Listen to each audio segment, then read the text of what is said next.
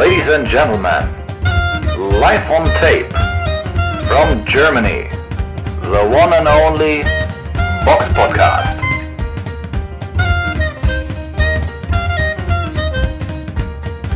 Hallo und herzlich willkommen zum Box-Podcast Ausgabe 306. Es ist der 25.07.2021. In der heutigen Folge sind mit dabei der Eugen. Jawohl, guten Tag. Und ich, der Robert, seid gegrüßt.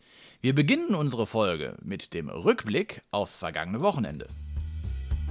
Der Box-Podcast Rückblick aufs vergangene Wochenende. So ist das. Und was hatten wir da für Kämpfe gehabt? Unter anderem einen in Russland, oder?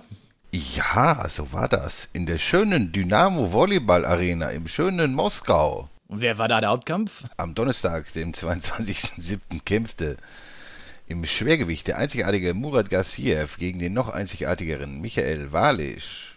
Und da hatten wir eine Vorschau gesagt, oder ich hatte mich aus dem Fenster gelehnt, oder ich hatte gesagt, was hatte ich gesagt, erste Runde oder zweite Runde? Ja, und wenn Wallisch besonders stark ist, dritte Runde. Jawohl. Und was war's? Es ist eine Sensation passiert. Er war noch stärker, der Wallisch, und hat bis zur vierten Runde ausgehalten. Und wer hat das vorausgesagt? Der Robert. Ein Fuchs. Ja. Aber sagen wir mal so, du hast in einem Teil hattest du recht gehabt, wenn Wallisch besonders stark ist, dauert es auch länger. Ja. Und das tat's auch. Also ich war von Wallisch schon echt angetan, muss ich sagen. Also er war gut auf den Beinen unterwegs, hat so ein bisschen seine Größenvorteile genutzt. Das hätte ich jetzt so nicht vermutet. Ja. Die Frage ist halt, wie ernst wirklich Garcia ihn überhaupt genommen hat und wie viel Druck er wirklich entfachen hätte können. Ich bin nicht sicher, ob er nicht vielleicht ein bisschen mehr aufs Gaspedal hätte steigen können. Aber, ja, hätte Fahrradkette, es ist wie es ist und da steht am Ende des Tages ein Viertrunden-TKO. Mhm. Glaubst du denn, dass der Kampf hätte wirklich zu dem Zeitpunkt abgebrochen werden müssen? Weil Walle stand ja auf, machte eigentlich noch einen anwesenden Eindruck. Ich meine, war ja gerade nur die letzten paar Sekunden von der vierten Runde gewesen. Eigentlich, gut, ich glaube, in der fünften Runde wäre es dann vorbei gewesen, aber ja, abgebrochen hätte das jetzt zu dem Zeitpunkt, finde ich, noch nicht sein müssen. Nicht zwingend, nein. Aber, ich weiß, der war ja, gibt es ja auch nichts zu gewinnen, oder? Oder kriegt er Rundengeld, oder ich weiß es nicht, aber es ist im Grunde mehr oder weniger eine relativ sinnbefreite Ansetzung gewesen. Naja, Gott, Wallisch hat mal ein bisschen Geld verdient. Das stimmt. Und er hatte die Chance, um diesen Asia-Heavyweight-Teil zu boxen. Als Asiate, ne, ist das vielleicht auch eine interessante Sache, ne? Das ist auch geil, wenn, keine Ahnung, WBA Asia-Heavyweight-Title, um den ging's da. Gegen einen Asiate, sofern man Gassiev als Asiaten überhaupt ansehen kann, kämpft gegen einen Deutschen um den Asiatitel. Ja gut, wenn du einfach mal aus einem Land kommst, das sich einfach mal auf zwei Kontinenten erstreckt. Ja. Ne? Aber ich denke, Wallisch kann man schon als Europäer dann sehen und dann um Asiatitel. Egal, wir haben heute richtig viel Schund über den reden. Wenn es mit WBA anfängt, ne? Ist es immer sehr seriös, wirklich. Also bevor uns da wieder irgendwelche Leute irgendwas Böses schreiben, aber wir persönlich halten die WBA für einen sehr, sehr, also extrem seriösen Verband. Genau. Also schon relativ seriös, also ja, keine Ahnung, wie man das bezeichnen soll. Aber das wenn du seriös im Duden nachschlägst, findest du ein Bild vom WBA-Verband. Denke ich mal. Also kann ich mir gut vorstellen. Moralisch, integer, frei von Skandalen, gar keine Machenschaften oder so im Hintergrund. Kann ich mir beim besten Willen nicht vorstellen bei der WBA. Man kann wirklich sagen, auch ich glaube, das siehst du ähnlich, über alle Fragen haben. Ja. Sicher. Ja, das ich weiß nicht, viel mehr gibt es dann zu dem Event auch nicht zu sagen. Kommen wir zum Samstag. Und da war am 24. Juli in der Wembley Arena ein Kämpfchen. Ich will es eher Kämpfchen bezeichnen. Joey Joyce traf auf den einzigartigen Carlos Takam. Und auch der Kampf ging ungefähr so aus, wie wir gesagt hatten. Also das hatten wir gesagt, 4 oder 6 oder so K.O., ne? Ja, sowas in dem Dreh. Ich glaube, 6., 7. hatten wir was gehabt. Ja. Und es passierte dann in der 6. Runde. Im Grunde, man kann sagen, die ersten 5 Runden dominierte eigentlich schon Joyce. So Takam. Findest du? Takam ist aber in den ersten 2 Runden. Ist schon aktiv gewesen, ja. Und auch einen Ticken zu oft durchgekommen. Ja. Aber der Dominator war schon Joyce, ne? Und in der 6. Runde, er hat ihn am Anfang halt hart angebimmelt. Er war schon hurt, aber hat den Takam auch nicht so wirklich gut getroffen, dass er so zu Boden gehen musste oder ne, es gelang ihm irgendwie nicht. Und dann hat der Referee ein Einsehen gehabt und hat dann abgebrochen. Kann man so machen. Takam hat sich natürlich auch sehr stark beschwert. Also es war nicht unbedingt nötig, da abzubrechen, aber ich kann das nachvollziehen aufgrund der Tatsache, dass Takam einfach nicht mehr geschlagen hat in der Runde. Oder nahezu gar nicht, also der hat nichts mehr gemacht. Ja. Der Joyce stand ja teilweise echt einfach offen vor ihm. Hätte einfach so einen verpassen können, aber das hat der Referee natürlich auch gesehen und Takam hat halt keinen Anschein gemacht, wirklich mitzuboxen, und von daher, auch wenn Takam sich sehr beschwert hat, kann ich diesen Abbruch irgendwo nachvollziehen. Ja, dem habe ich nichts hinzuzufügen. Also das stimmt schon. Du hast schon recht. Am Ende war das ein bisschen so ein leichtes, offenes Gerangel gewesen. Keine sauberen Schläge. Da wurde halt sehr viel gerungen und reingehauen. Und da kam halt auch einfach nicht mehr so viel. Von daher kann ich das schon nachvollziehen. Ja, und das Schlimme war ja, Joyce stand halt wirklich ohne Deckung quasi vor ihm. Hat nur geschlagen.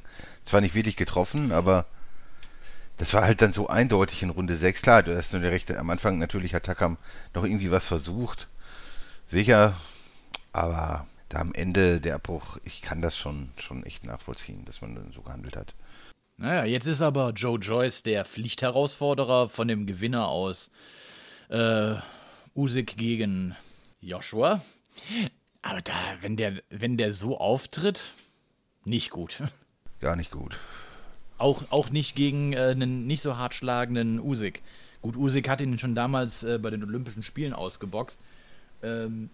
Aber nichtsdestotrotz, das könnte jetzt bei den Profis noch trotzdem schwierig werden mit der Leistung. War gut gemacht, der Abbruch war schon angebracht, aber wenn du halt höher ins Gegnerregal greifst, könnte das schon halt eng werden. Ja, Joyce hat halt schon Punching Power, so, das ist halt so sein Ding, was er einbringen kann, ne? Aber dass er so einen Musiker ausboxt oder so, das wird ja nicht stattfinden. Die Frage ist halt, inwiefern er seine Power da zum Wirken bringen kann. Ja, also er hat Power, definitiv. Er hat Ausdauer und er kann auch was nehmen. Also das hat ihn schon man muss ja schon mal sagen, er hat ja mit seinen bis dato 12 Kämpfen, die er hatte, hat er ja schon einen recht guten Aufbau gehabt. Ich meine, er hat gegen Leute gekämpft wie Alexander Ustinov, Steve Verne. Ich meine, Ustinov, der stand 12 Runden, glaube ich, gegen Charr. Steve Verne hat der innerhalb der 6. Runde weggemacht. Gut, mit Jennings ist er über die Runden gegangen. Das ist jetzt aber auch nicht verwerflich. Wallisch hat er in der 3. Runde. Also das ist der Aufbau von dem, der fand schon eigentlich ganz gut. War schon ganz gut gewesen. Kann man nicht anders sagen. Ja.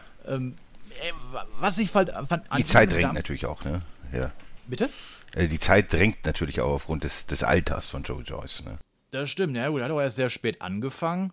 Gut, der hat halt noch nicht so viele Runden auf dem Tacho. Ist halt, er ist halt noch ein gut gepflegtes Rentnerfahrzeug. Nicht mehr ganz taufrisch, aber eigentlich noch gut in Schuss. Ja, so kann man sagen. Gut, das zu dem Hauptkampf, aber einen anderen Kampf, den wir vielleicht mal erwähnen sollten, der auf der Karte stattfindet.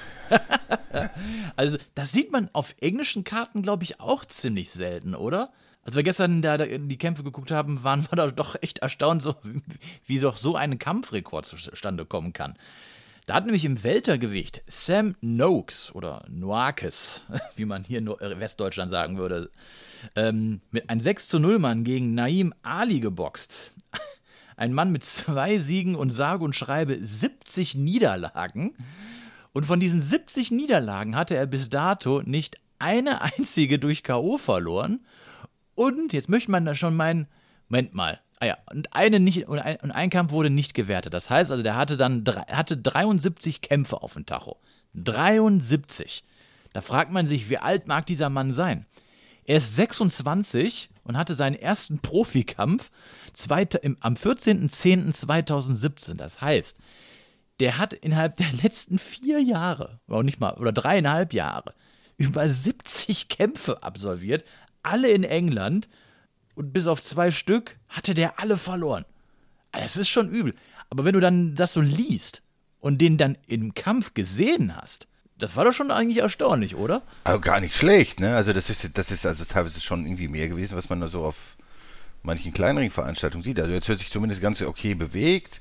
Die Defensive war da war eigentlich alles da, außer natürlich das Boxerische und die Power so, ne? Aber so wirkte er sehr gut im Ring.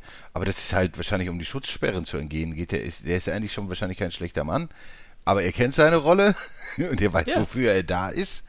Und ganz erstaunlich auch, dass man mit Unentschieden, mit Punktniederlagen auch Boxrec-Punkte verdienen kann, denn er ist immerhin so im Mittelfeld, also bei Boxrec sind 1536 gerankt aktuell und er ist auf Platz aktuell jetzt auf 665, also irgendwo im Mittelfeld. Und das mit der Kampfbilanz, also schon erstaunlich, ne?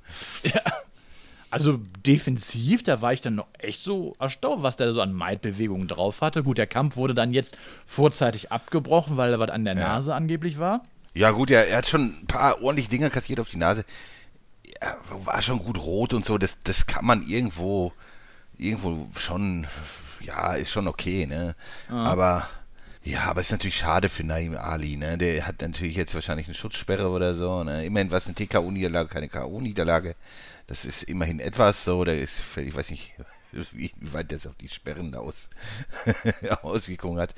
Aber der Nimbus der Unausnockbarkeit ist natürlich jetzt leider, gebrochen. Apropos gebrochen, kommen wir mal zu dem größten Kampf des Wochenendes.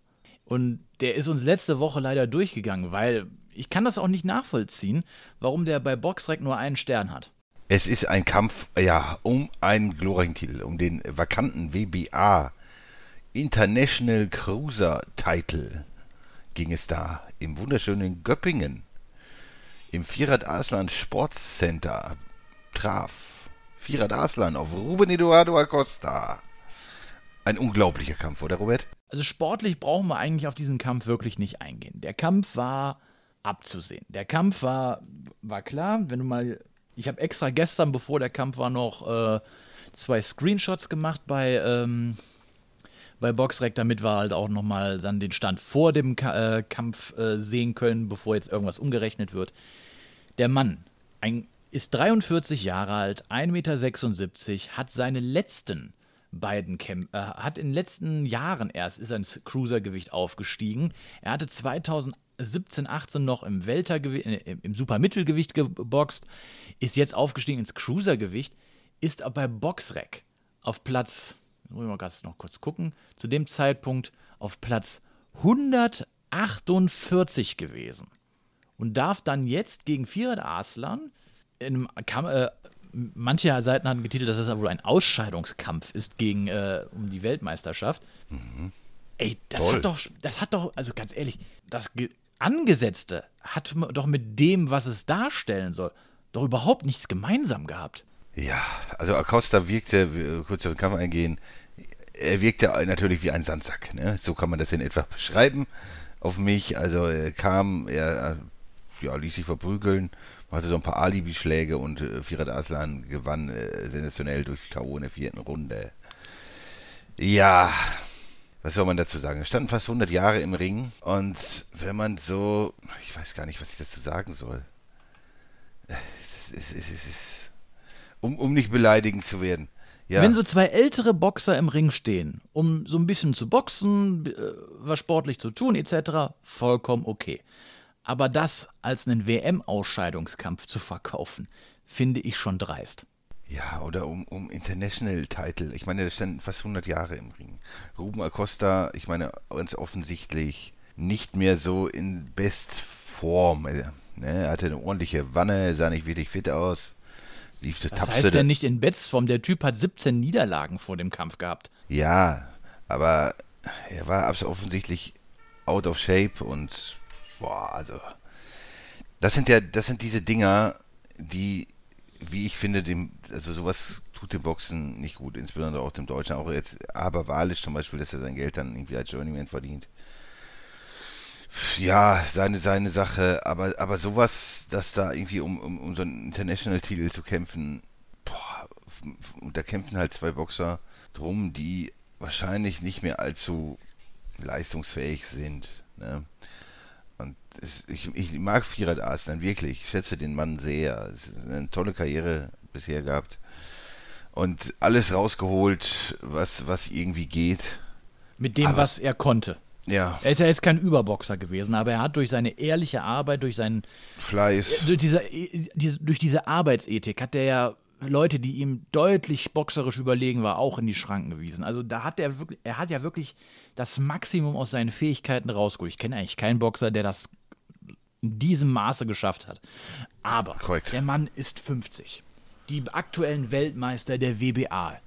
Ist ja auch schon, der Satz ist ja schon ein Witz, dass es mehrere Weltmeister in einem Verband gibt. So, du hast da einmal Arsen Gulamirian, der Super-Champion ist, und du hast dann den Belgier Ryad Merhy oder Merhy.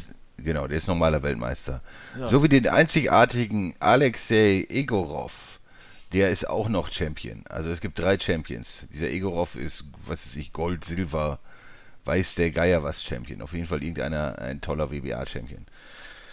Und, also, gut. Ich weiß nicht, was Firat Arslan damit anstrebt. Wahrscheinlich strebt er wirklich einen Kampf gegen einen dieser Leute an. Das kann auch durchaus zustande kommen. Es ist so, ich stelle mir das vor, jetzt wahrscheinlich in den USA oder in England so, als für so einen aufstrebenden Cruisergewichtler ist er jetzt nicht so von großem Interesse, glaube ich, als Gegner, weil wenn da steht 50 und die Bilanz und, also, ich weiß nicht, ob man da noch so beliebt ist als Gegner, aber gegen diese 3 genannten Leute oder diese 3 Weltmeister, gegen wen es auch immer dann gehen mag, vielleicht gibt es bis dahin ja auch noch einen 4. oder einen 8. Weltmeister oder einen 100. weiß der Geier, aber das ist toller Verband, aber ja, also ich weiß nicht, und wenn man das dann so als Weltmeisterschaft verkauft, also da wundern sich Leute, dass der Boxsport vor die Hunde geht. Ja. Das ist doch ein absoluter Witz. Nichts gegen Firat Arslan. Wie gesagt, ich mag ihn. Er hat viel erreicht, aber damit macht er sich auch so ein bisschen sein Vermächtnis kaputt. Wenn du gegen einen Acosta boxst, der nicht mal im Ansatz oder nochmal über einen Hauch mit Weltspitze zu tun hat. Das soll dann irgendwie als ein Ausscheidungskampf verkauft werden. Und dann gehst du da mit 50 hin und boxt dann da, nehmen wir jetzt mal Ryad Merhy, der aus Belgien ist ja wahrscheinlich am einfachsten dran zu kommen. Der Typ hat eine K.O.-Quote von 80%, hat jetzt auch nicht die super namhaften Gegner, aber der Typ ist 28. Firat Arslan ist fast doppelt so alt. Und gegen Kevin Lerena, der jetzt auch nicht der Überboxer ist. Das ist ein stabiler Boxer. Und von dem hat er leider Gottes ziemlich stark nicht aufs Maul, aber von dem hat er halt auch Dresche bekommen. Und Errol Jaylan hat damals das einzig Richtige gemacht, dass er das Handtuch geworfen hat. Auch wenn ihm das nicht gepasst hat. Aber das geht doch nicht. Ja, das ist, ich weiß nicht. Da will man am liebsten einfach sagen, komm. Ich habe ja auch kein Problem damit, wenn er wirklich, von mir aus zum Abschied noch ein paar Leute sich geholt und die dann verprügelt. Alles gut, so, aber das dann halt als was zu verkaufen, was es eigentlich so nicht ist. Es ist es nicht. Nicht eigentlich, es ist es nicht. Das zeigt halt immer schon so gut die Situation im Profiboxen, gerade in Deutschland, ist halt, ich meine, international schwächelt es natürlich auch, aber was hier so momentan läuft und so, das ist schon, es ist, wie es ist, ne? Ich weiß ich nicht.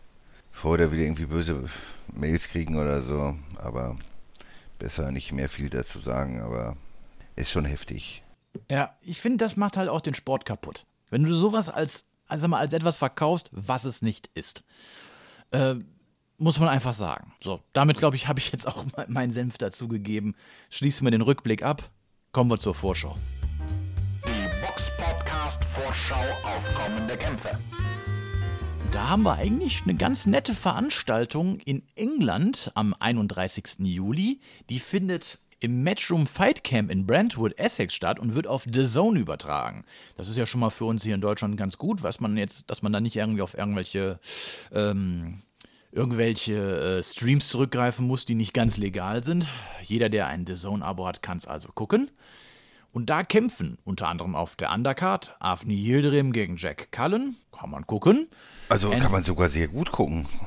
Ja, Jack Cullen ist jetzt nicht schlecht, ist jetzt kein Überboxer, Aber so, ja, sagen wir mal, die Platz 66 bei Boxrec könnte sogar einen Ticken größer sein, finde ich. Also höher sein, finde ich, so 45.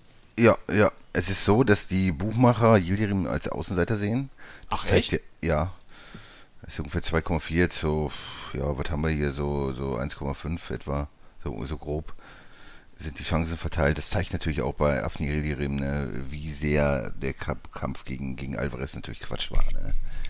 Das ist natürlich, ja, aber hier haben wir jetzt einen neuen Kampf und der ist ja durchaus sehr, sehr spannend. Ne? Also das konnte richtig schönes, enges Duell werden. Was ist da deine Prognose?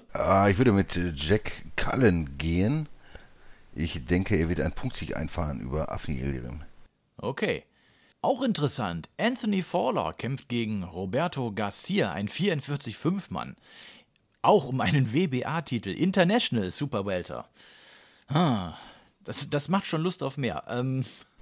Ja, aber das könnte durchaus eng werden. Ne? Also, ich habe jetzt nicht gesagt, dass das nicht ist, aber wenn du schon WBA liest, dann denkst du dann, komm. Ja, und jetzt halt eine alte Schlacht raus, ne? Der gute Roberto Garcia. Die Frage, wie viel da noch im Tank ist. Aber ich denke, zumindest hat er 2019 noch gegen Liam Smith über die Punkte verloren. Das sollte ähnlich ausgehen, ne? Also vielleicht schafft Fowler aufgrund, weil wenn Garcia alt wird und nicht mehr so in Shape ist, vielleicht gewinnt er vorzeitig, aber tendenziell auch ein Punktsieg mit Anthony Fowler würde ich da so einfach mal so anvisieren. Ansonsten gibt es im Cruisergewicht noch Tommy McCarthy gegen Chris Billum-Smith. Auch ein, ja, sehr, sehr interessantes englisches Duell, was eigentlich auch relativ offen sein müsste. Da geht es um den EBU-Titel und den Commonwealth-Titel im Cruisergewicht. Ganz, ganz interessante Ansätze, vor allen Dingen schon eng. Also die Karte gefällt mir nicht unbedingt aufgrund der Stars, die da draußen sind, aber aufgrund der Ansetzung, wie auch schon Yildirim gegen Cullen oder Fowler gegen Garcia, das sind einfach nette Ansetzungen, die einfach Spaß machen, die nicht so einseitig sind wie jetzt Garcia gegen Wallisch oder so oder der Aslan-Kampf, sondern das ist einfach schönes Boxen mit klasse Ansetzungen. Auch interessant, Conor Benn gegen Adrian Granados. Granados hat natürlich schon ein paar Niederlagen auf dem Tacho, aber um dich mal zu zitieren, der ist besser, als der Rekord ihn aussehen lässt, stimmt's? Korrekt, weil wenn man so sieht, gegen wen er alles geboxt hat, das ist extrem viel Namhaftes dabei. Ne? Also gegen Adrian Broner durch SD verloren. Klar, ist natürlich auch ein, ja, ne, ist schon okayes Ergebnis. Und Danny Garcia, gut, gegen den hat er verloren in der 7. Runde, was aber keine Schande ist, da Danny Garcia schon einer der Welt, ja, einer der Elitekämpfer ist. Aber der hat zumindest nicht alle Runden verloren, auch gegen Robert Easter und so. Das ist schon nicht so schlecht und sicherlich ist Conor Benn natürlich haushoher Favorit in dem Kampf. Das ist ja gar keine Frage, aber ich denke nicht, dass der gute Granados das so einfach abschenken wird. Also das könnte auch ein sehr spannendes Kämpfchen sein. Also das also macht schon Spaß, die Card. Das zieht sich halt durch die komplette Card, dass die Kämpfe eigentlich ja schon ein bisschen spannend sind, ne? Oder von der Ansetzung halt ein Traum so, ne? Also es ist schon geil. Das ist halt schönes Boxen, vernünftige Ansetzungen, die halt auch irgendwie ein bisschen ein gewisses Maß an Spannung versprechen und auch vielleicht für die eine oder andere Überraschung sorgen könnten. Ein Comeback macht auch der Federgewichtler, jetzt muss ich mal überlegen, wie man das ausspricht, Gan Zhu? Ja. Gan Zhu? Ein quasi, manche sagen ja Chinese, ja. Mit K, China, Auf jeden Fall der einzigartige Chinese Gan Zhu, ein Mann mit 18 Siegen, 3 davon vorzeitig und 2 Niederlagen nach Punkten, kämpft gegen Lakewood, der einen ähnlichen Rekord hat, nur ja, ein paar mehr Kämpfe und halt deutlich mehr vorzeitige Siege. Aber auch das könnte durchaus eng werden. Da geht es um den, ja, wie kann es anders sein, um den WBA-Federgewichtstitel. Und ich würde da einfach mal, ja, Lakewood sagen, er gewinnt nach Punkten. Aber wer weiß, was da passiert. Also insbesondere Conor Benn ist natürlich sehr interessant.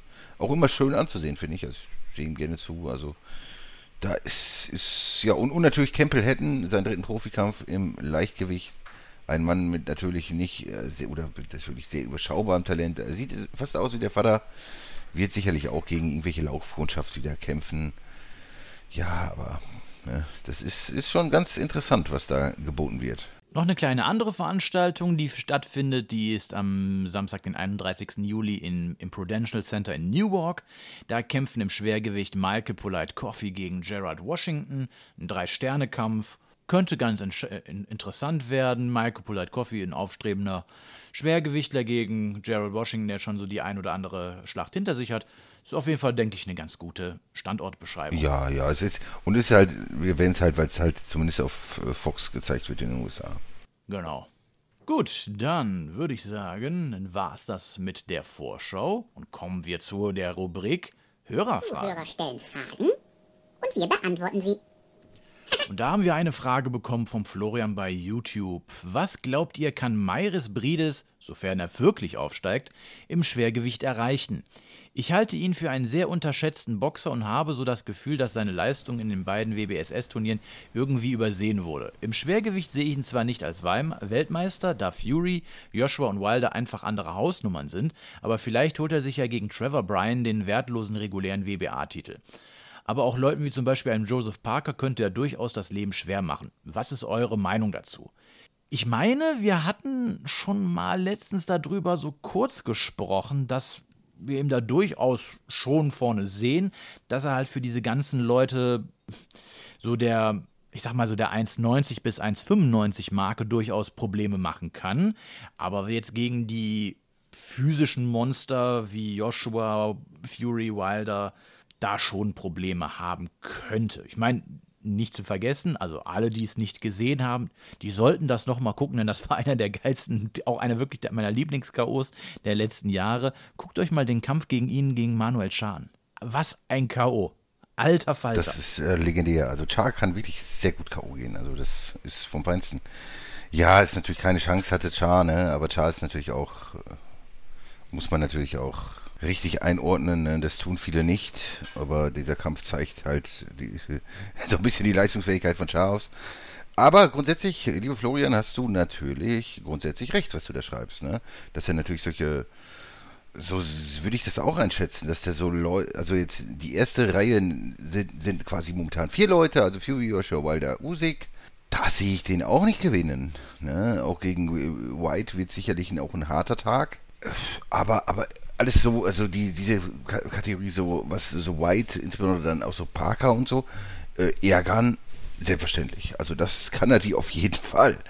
Da, wenn er nicht sogar den einen oder anderen schlagen würde aus, sagen wir mal, aus der zweiten Reihe oder aus diesem Contender-Level, wo man sagt, so, ist okay, Herausforderer, das denke ich schon. Gerade die jetzt so nicht so über so viel Punching-Power verfügen und so viel Skill, dann hat er natürlich Chancen. Ne? Ich meine, er ist halt 36. Ich mag ihn sehr, weil er einfach so ein toller Boxer ist. Ne? Er ist einfach schön anzusehen. Ich sehe ihn einfach gerne zu im Ring, weil das ist irgendwie alles so ein bisschen so wie es halt sein soll. Ne? So ein bisschen lehrbuchartig. Und wie man sich so einen Boxer so vorstellt. So ist er irgendwie. Ne? Und ich finde den klasse.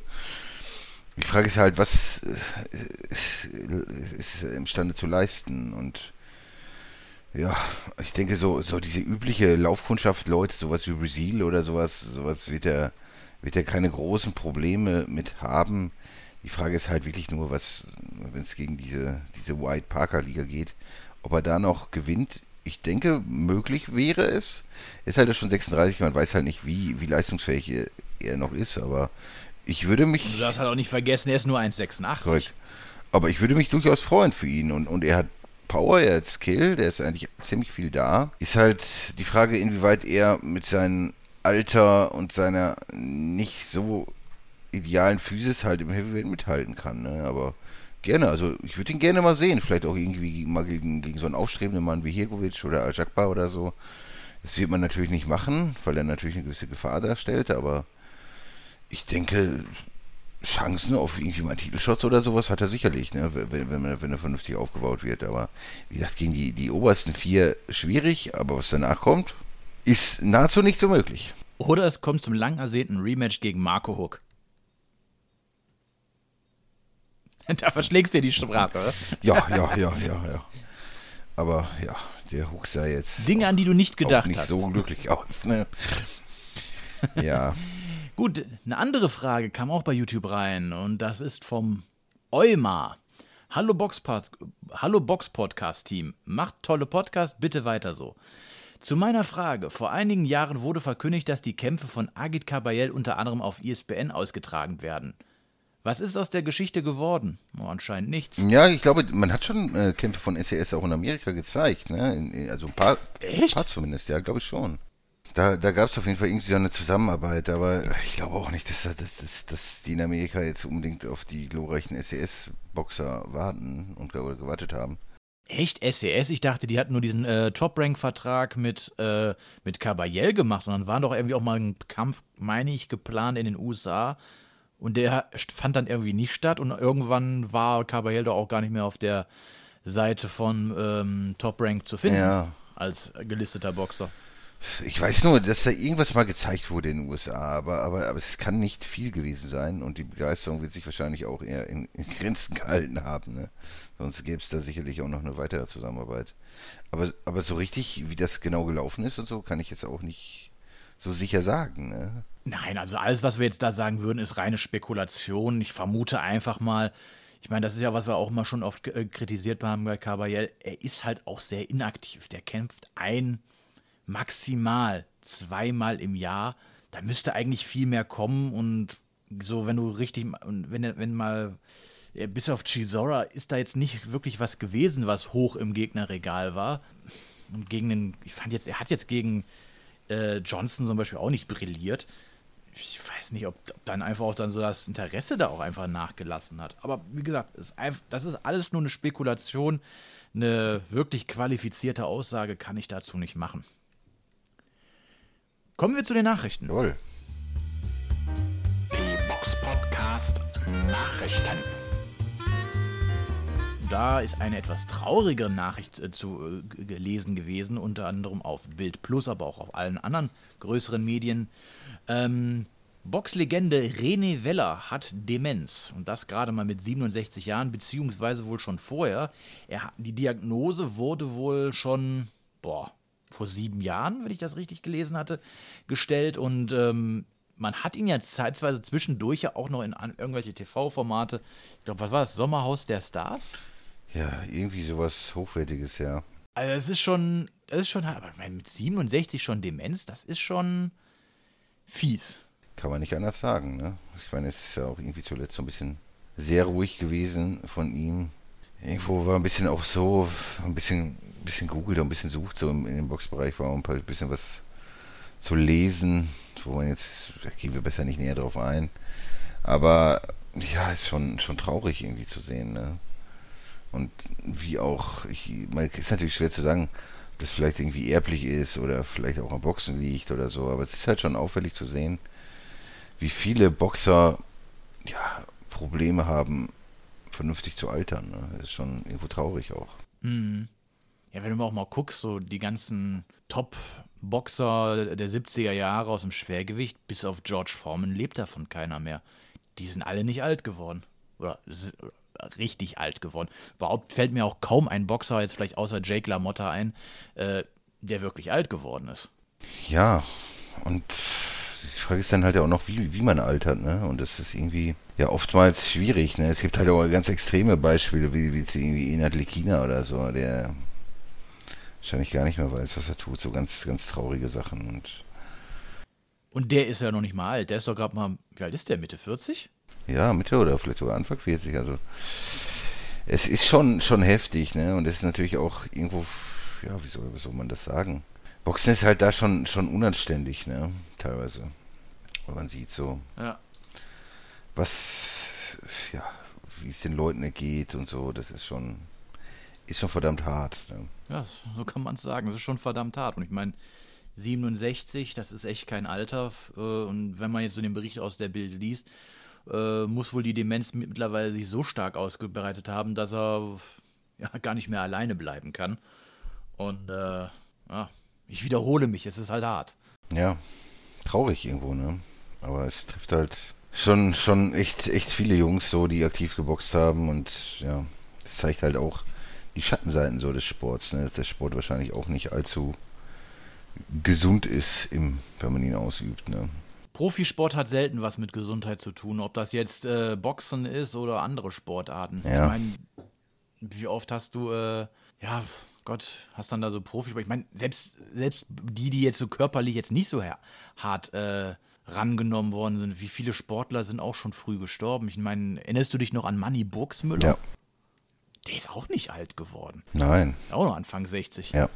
Ja, es liegt natürlich wahrscheinlich auch an der Belastung, ne? Vielleicht auch an Substanzen, die man so zu sich nimmt. Im Boxen natürlich vielleicht auch nicht die gesündeste Lebensweise und natürlich Schläge auf den Kopf. Das verringert natürlich schon die Chancen so auf ein gutes Leben. Ne? Ja, das ist wohl wahr. Ah ja, ansonsten noch vielleicht eine kleine positive Nachricht. Man konnte ja letztens ein paar Mal lesen, dass eine Finanzierung durch Fans gesucht wurde für einen WM-Kampf von Tina Ruprecht. Und jetzt scheint wohl die Finanzierung wohl in trockenen Tüchern zu sein. Sehr gut. Ja, bevor wir nur mit traurigen Sachen beenden, dachte ich, müssen wir das noch einschieben. Wenn ihr noch irgendwelche Fragen habt, könnt ihr uns natürlich gerne stellen. Schreibt uns bei YouTube, schreibt uns bei Facebook, schreibt uns bei Instagram. Folgt uns auch auf den Seiten, folgt uns bei Spotify, folgt uns bei iTunes Music. Ach, ihr wisst, wo ihr uns hören könnt. Wir hören uns beim nächsten Mal. Bis dahin, bleibt sauber, wascht euch die Hände und wir hören uns bis dahin. Macht's gut. Servus. The one and only Box-Podcast. New episodes every week. Follow us on Facebook, Instagram, YouTube, iTunes Music and Spotify. Box-Podcast.de